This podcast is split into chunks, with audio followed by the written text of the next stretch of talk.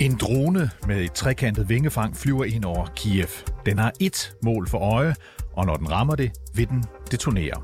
Men på en parkeringsplads under den står der en gruppe sortklædte politibetjente med geværer i hænderne. De skyder mod dronen, som styrter ned og eksploderer på jorden.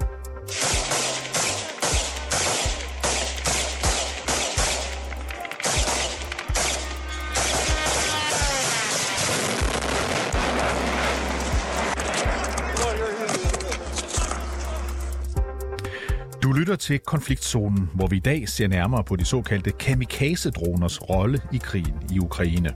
Droner, der angiveligt stammer fra Iran, og som ifølge præsident Zelensky har ødelagt flere end 40 mål i Ukraine på bare få dage. Spørgsmålet er, hvad der ligger bag droneangrebene, og om de indikerer, at krigen i Ukraine er ved at ændre karakter. Mit navn er David Træs. Velkommen til konfliktzonen.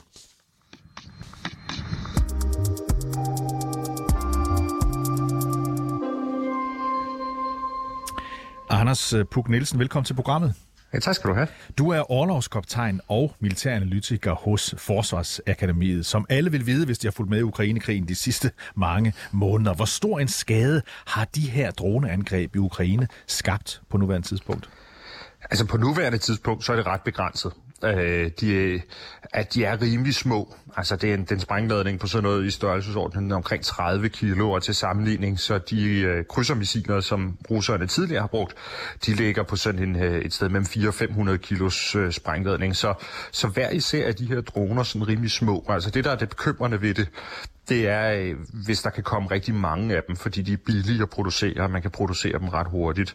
Så, så det er mere sådan fremtidsperspektivet i det, er, hvis man går ind i en, i en vinter i Ukraine, hvor øh, de her de kommer ind i, i stort antal sådan på daglig basis. Og så er det det, at uh, ukrainerne siger, at øh, det her det er, øh, det er iranske kamikaze-droner, som bliver, brugt til, som bliver brugt til, altså droner, som, som iranerne kalder Shahid 136, men som russerne kalder Geran 2. Og dronen, den har en, en rækkevidde på over 1000 km, en hastighed på 180 km i timen. Du talte lidt om det før, Anders Puk, men hvad er det, den her drone er i stand til? Jamen altså, den kan sådan have øh, øh, forskellige konfigurationer, kan man sige, men altså i sin grundmodel, jamen så er det bare sådan en, øh, en, en, en flyvemaskine, øh, som kan flyve en bombe ind og ramme på et GPS-koordinat. Øh, og og det, den kan man jo så sende afsted, som du siger, fra øh, lang afstand, og så kan den sim- simpelthen stille og roligt tøffe øh, ind og, øh, og ramme på det sted, den nu har fået at vide, den skal ramme. Øh, og det kan den gøre ret præcist.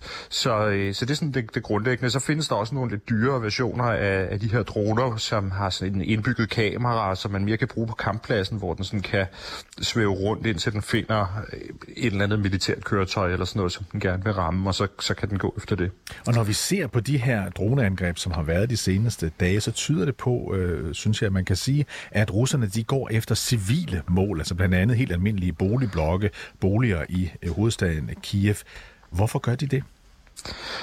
Ja, altså det, øh, det, det er der nok i virkeligheden flere grunde til. Altså, øh, hvis man skal se det som et forsøg på at vinde krigen, så er det jo noget med at skræmme ukrainerne til at, øh, at simpelthen miste kampviljen. Ikke? Altså øh, sådan en form for terrorbombardement, hvor man øh, lader det gå så hårdt ud over befolkningen. Til sidst så siger de, nej, det er simpelthen ikke det her værd. Vi opgiver krigen.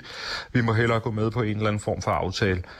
Øh, det er jo sådan, øh, hvis man ser det som et, et forsøg på at vinde krigen, men så tror jeg heller ikke, vi skal undervurdere betydningen af, at det her det også sender nogle signaler indrigspolitisk i Rusland, altså der simpelthen også er et, et publikum i Rusland, som gerne vil se, at nu, øh, nu øh, gør man noget i den her krig, at man har haft tilbagegang, og nu vil man gerne se nogle, øh, nogle, nogle tegn på en handekraftig regering og sådan noget. Øh, så det på den måde også i virkeligheden et eller andet sted handler om at, at vise handlekraft. Ved vi noget om, Anders Puk øh, Øh, Nielsen, ved vi noget om, om, om de her droner, som er et forholdsvis nyt øh, våben i krige, at det sådan øh, gør, gør befolkninger mere bekymrede, mere bange end for eksempel almindelige øh, traditionelle bomber?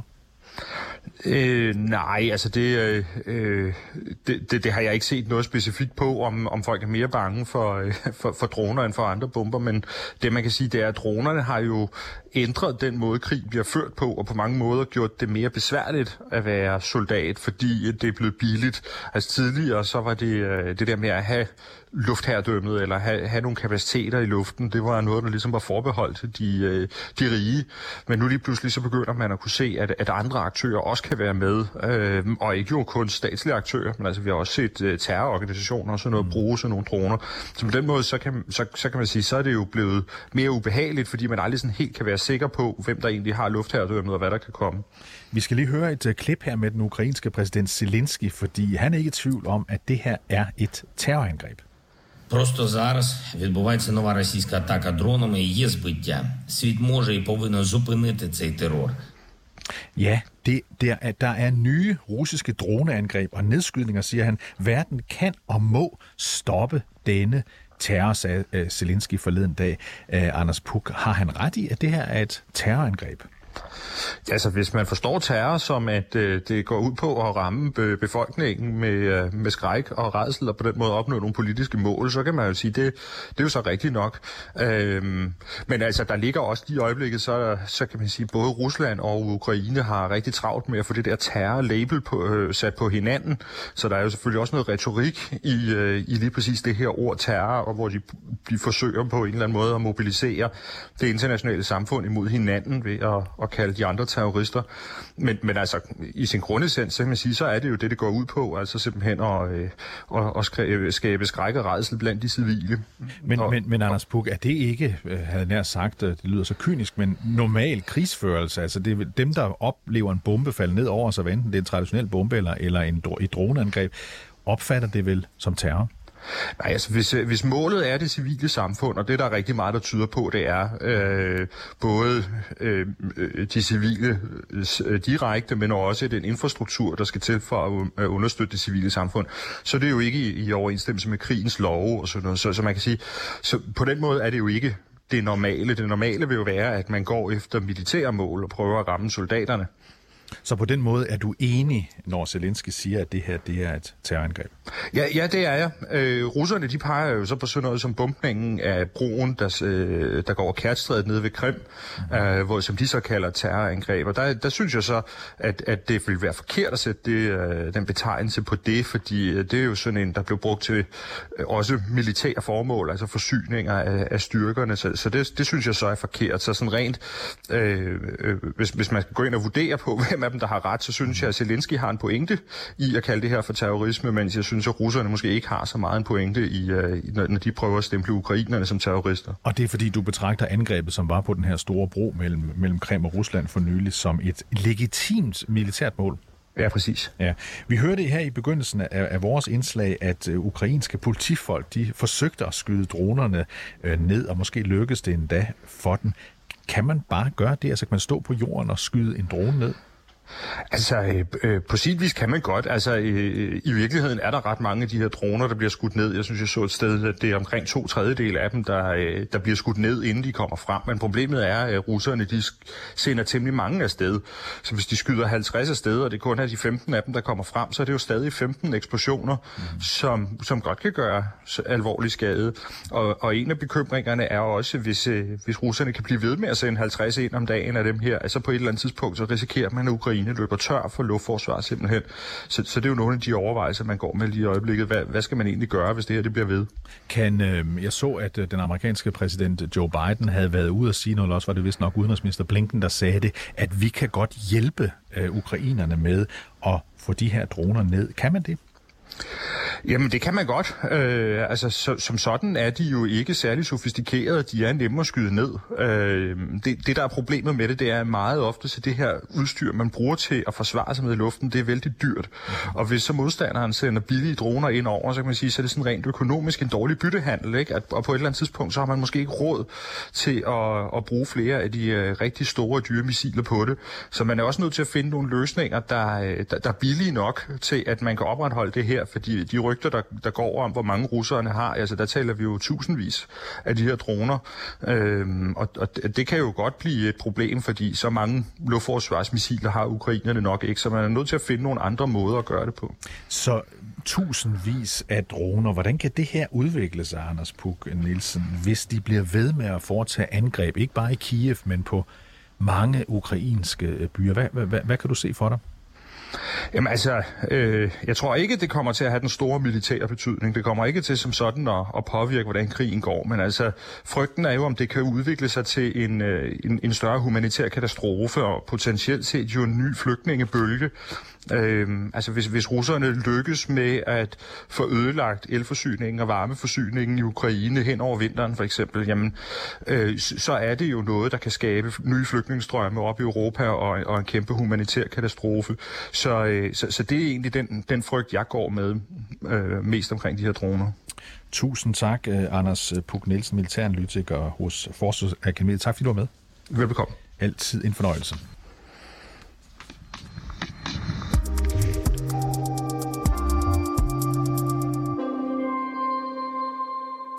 Ja, vi har altså lige fået slået fast, at de her droneangreb øh, potentielt kan forårsage en humanitær katastrofe i Ukraine.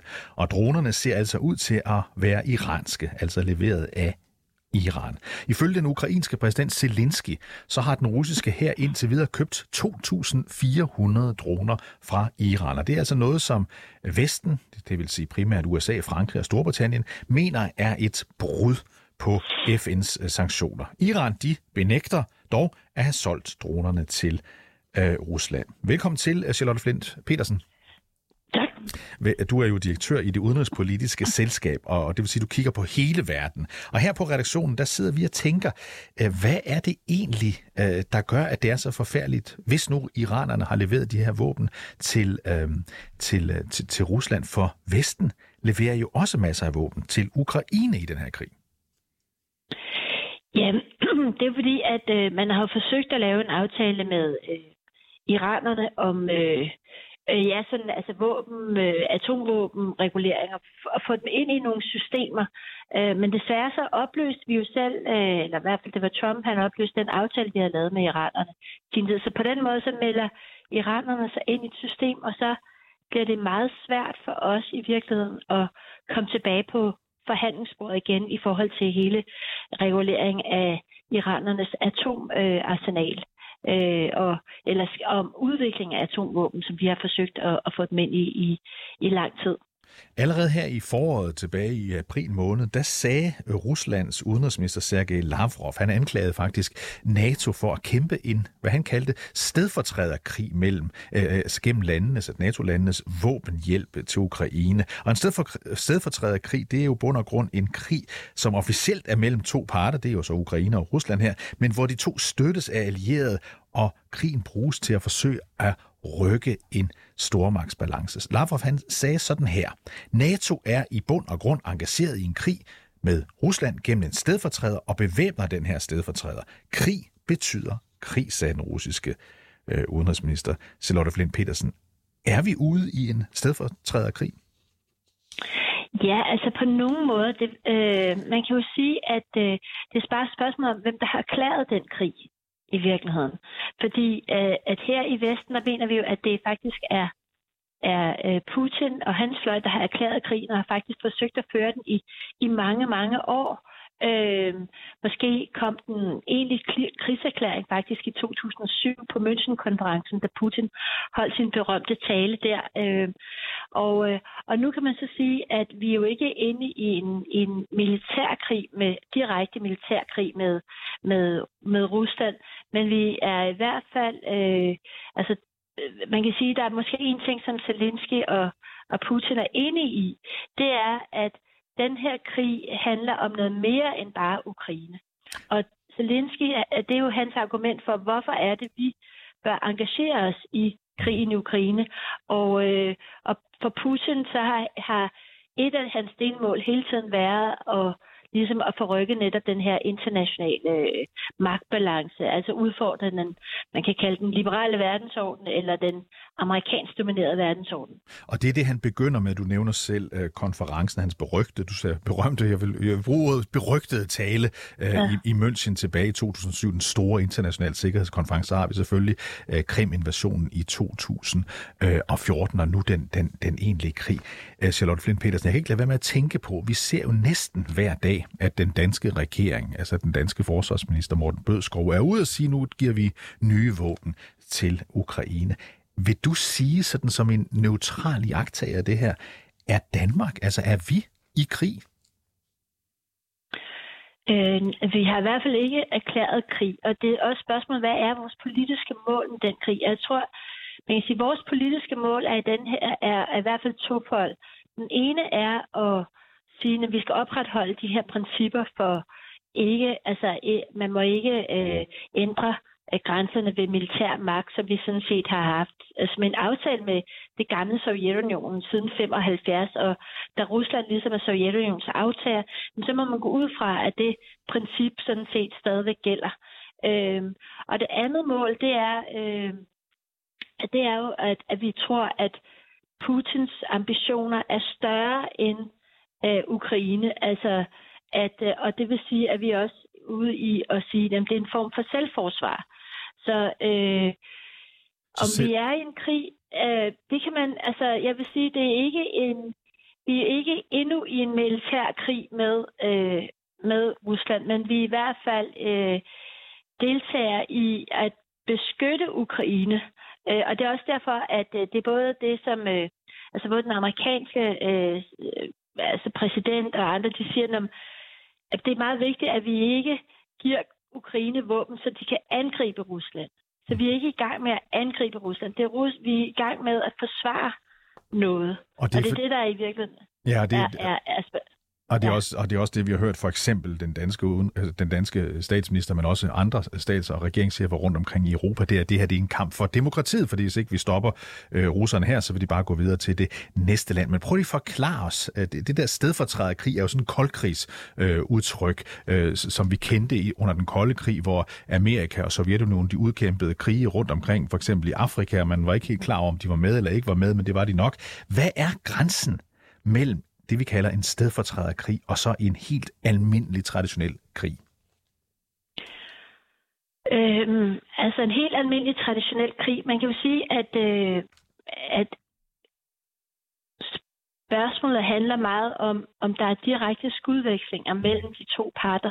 Altså er der, skyder vi på Rusland, og skyder de på os? Man kan sige, det er også derfor, den der eksplosion af Nord Stream øh, 2 gasledningen øh, var problematisk, hvis det er russerne, der har gjort det, fordi så er det jo et direkte angreb på kritisk infrastruktur, som heldigvis dog er ejet af Rusland selv og, øh, og, og nogle, øh, jeg mener også nogle østriske og tyske firmaer, men men øh, og på international farvand. Men det er problematisk, og jeg tror, det er lige nøjagtigt derfor, det var international farvand, fordi ellers er vi ude i en egentlig øh, krig. Øh, så det er sådan en, grænsen er i virkeligheden der, hvor man kan sige, at øh, ja, der er et, øh, at der, der forekommer skudvekslinger mellem parterne, at, øh, at vi skyder på Rusland, og de skyder på os direkte. Og det gør vi øh, heldigvis øh, ikke respektivt. Det vi ser nu, øh, Charlotte Flynn Petersen, det er, at USA og andre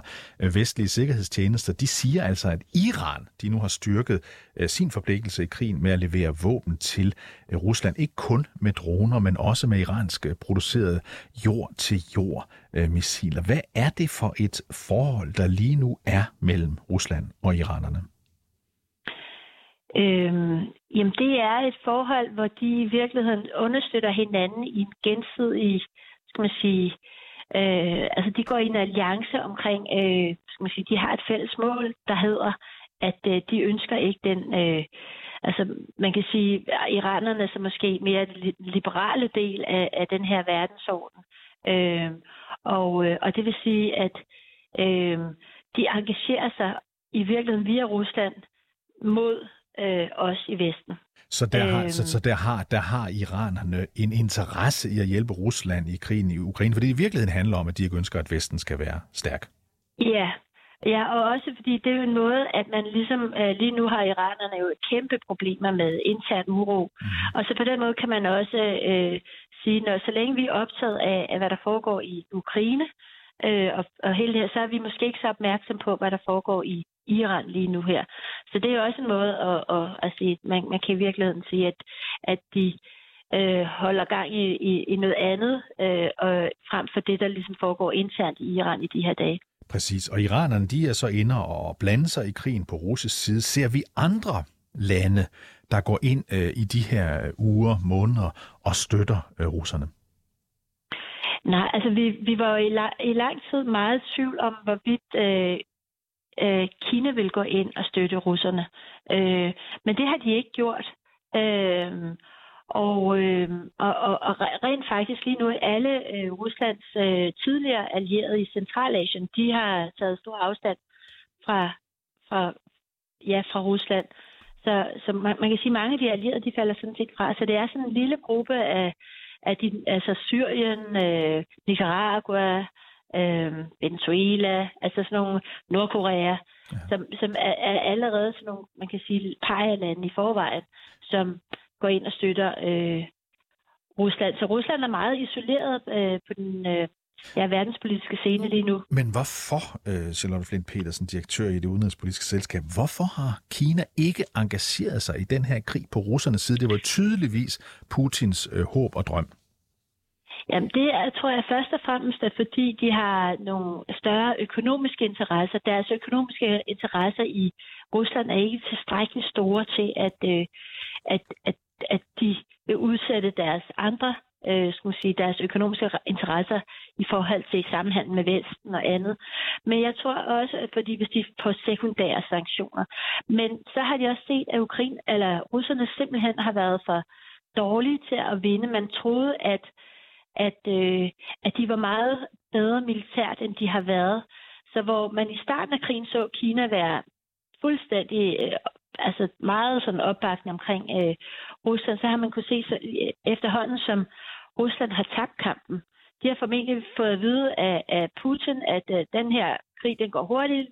Øh, Ukrainen overgiver sig med det samme, og så har vi bare en... Øh, jamen, så, så er den bare god, og, og vi har et stort område her, som er, er russisk-kinesisk. Men nu øh, kan de se, at det går slet ikke, og, øh, og det vil have langt altså alt for store omkostninger at støtte op om, øh, om Rusland. Og samtidig så er Centralasien faktisk vendt sig mod Kina, fordi de mangler nu sikkerhedsgarantier mod Rusland faktisk.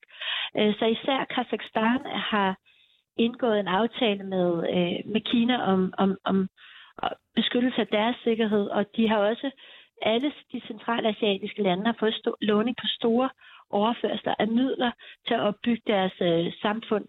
Så øh, det er, ja, så Kina har vundet noget andet, kan man sige, end, end, end Rusland. De har faktisk vundet Centralasien øh, i den her Charlotte, krig, ja, eller hvad man kan kalde det. Ja, krig, eller hvad man kan kalde det. Voldsomt er det i hvert fald. Tak som altid til dig, Charlotte Flint Petersen, direktør i det udenrigspolitiske selskab, for en spændende og interessant global analyse. Tak skal du have. Selv tak.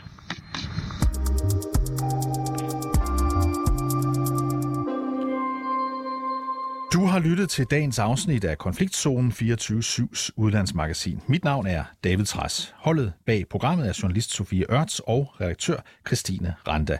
Du kan lytte til programmet direkte mandag til torsdag fra kl. 8 til kl. 8.30, men du kan selvfølgelig også øh, altid finde os som podcast.